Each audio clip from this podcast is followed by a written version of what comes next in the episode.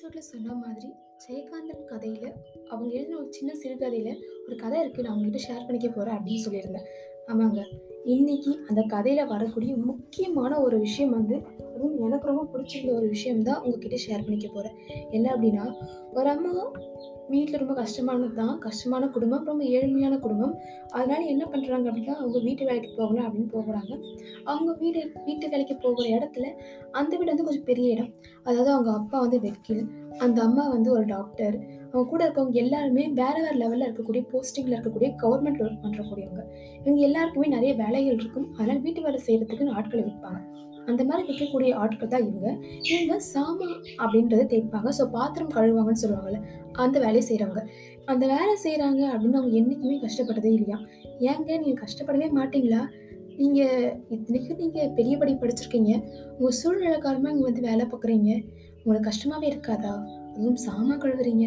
பாத்ரூம்லாம் கழுவுறீங்க அப்படின்னு சொல்லியிருக்காங்க. அதுக்கு இந்த அம்மா சொல்கிறாங்க இல்லை சார் நான் கஷ்டம்லாம் பட மாட்டேன் நான் நல்லா தான் படித்தேன் என்னமோ என்னோட தலையெழுத்து இங்கே வந்துட்டேன். ஆனால் இந்த நேரத்துலையும் எனக்கு ஒரு வேலை கிடச்சிருக்கு. அந்த வேலையை நான் சிறப்பாக செய்கிறேன் பாருங்கள் இது வரைக்கும் இவங்க இருபத்தி ரெண்டு வருஷமாக வேலையாட்களை வச்சுருக்காங்களாம். அதுவும் இந்த பாத்திரம் கழுவுறதுக்கு மட்டுமே பதினஞ்சு பேருக்கு மேலே வச்சுருக்காங்களாம். ஆனால் யாருமே சரியாக கழுவுனதே கிடையாதான் தண்ணி அதிகமாக வேஸ்ட் பண்ணுவாங்களாம் இல்லைன்னா சாம்பான் தேய்க்கக்கூடிய அந்த நார் இருக்கக்கூடிய சோப்பெல்லாம் ரொம்ப வேஸ்ட் பண்ணுவாங்களாம் எடுத்துகிட்டு போயிடுவாங்களாம் இந்த மாதிரி நிறைய விஷயங்கள் பண்ணுவாங்களாம் ஆனால் நான் சேர்ந்து என்னமோ மூணு மாதம் நாலு மாதம் தான் ஆகுது. அதுக்குள்ளே உன்ன மாதிரி நான் ஒரு பர்ஃபெக்டான ஒரு வேலையை செய்ய பற்றி பார்த்ததே கிடையாது. அவ்வளோ நல்லா செய்கிறமா உங்கள் வேலையை அப்படின்னு சொன்னாங்க. சின்ன வேலை தாங்க ஆனால் எவ்வளோ தண்ணி யூஸ் பண்ணணும்? எப்படி வந்து அதை கழுவணும்? எந்த மாதிரி பாத்திரத்தை எந்த மாதிரி கழுவ வைக்கணும்? எந்த மாதிரி பாத்திரத்தை எப்படி அவங்க யூஸ் பண்ணுவாங்க? அதெல்லாம் நான் தாங்க உங்களுக்கு சொல்லி கொடுத்தேன். எப்படி யூஸ் பண்ணணும்னு நான் தான் சொல்லி கொடுத்தேன். அது எந்த மாதிரி கழுவுனா அழகாக இருக்கும்? எந்த மாதிரி வச்சா அழகாக இருக்கும்? அப்படின்றத நான் தான் சொல்லிக் கொடுத்தேன். இப்போலாம் அவங்க சொல்ல ஆரம்பிச்சிட்டாங்க. நீங்கள் வீட்டுக்கே கூட நான் கேப் புக் பண்ணி வர வைக்கிறேன். ஆனால் எனக்கு மட்டும் இந்த வேலை செய்ய நீ வந்துடு நீ எவ்வளோ சேலரி கிட்ட நான் கொடுக்குற அப்படின்றாங்க அப்படின்றது கொஞ்சம் வித்தியாசமாக யோசித்து பார்த்தோன்னா ரொம்ப டிஃப்ரெண்ட்டாக இருந்துச்சு. செய்கிற வேலை பெருசோ சின்னதோ நம்மளோட பெஸ்ட்டை கொடுக்கணும் அப்படின்னு அந்த அம்மா சொன்னாங்க.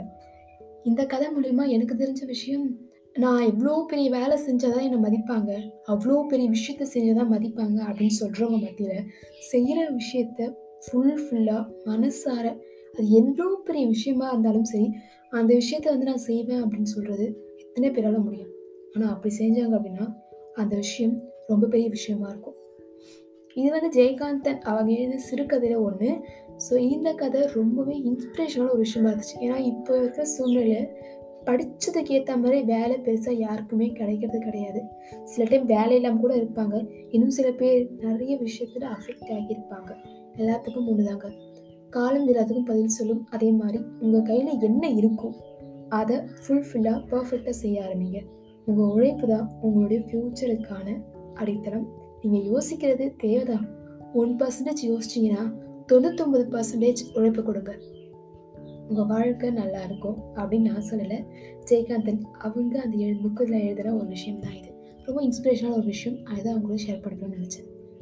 இதே மாதிரி நிறைய கதைகள் சிறுகதைகள் இன்னும் பல விஷயங்களை தெரிஞ்சுக்கணும் அப்படின்னா மறக்காமல் நம்மளுடைய காற்றின் மொழி அப்படின்ற பாட்காஸ்ட்டை நிறைய தளத்தில் நீங்கள் ஃபாலோ பண்ணிக்கலாம். ஸ்பாட்டிஃபை ஆங்கர் எஃப்எம்னு இன்னும் நிறைய தளங்கள் இருக்குது இன்னும் இல்லை இந்த மாதிரி பாட்காஸ்ட் வந்து கேட்குறது யோசிக்கிறது ரொம்ப கஷ்டமாக இருக்குது அப்படின்னு யோசிச்சிங்கன்னா விஷுவலாக பார்க்கணும் அப்படின்னு யோசிச்சிங்கன்னா யூடியூப்பில் நம்மளுக்கான பேஜஸ் இருக்குது அங்கே வந்து நீங்கள் ஃபாலோ பண்ணிக்கலாம் சப்ஸ்கிரைப் பண்ணிக்கலாம். அண்ட் இன்ஸ்டாகிராமும் சப்ஸ்கிரைப் பண்ணிக்கலாம். சரியா? ஆக்சுவலாக ஃபாலோ பண்ணிக்கலாம்.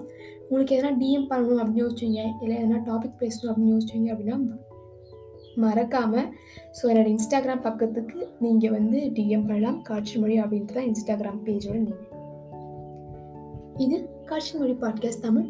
இதை கேட்டமைக்கு நன்றிகள்.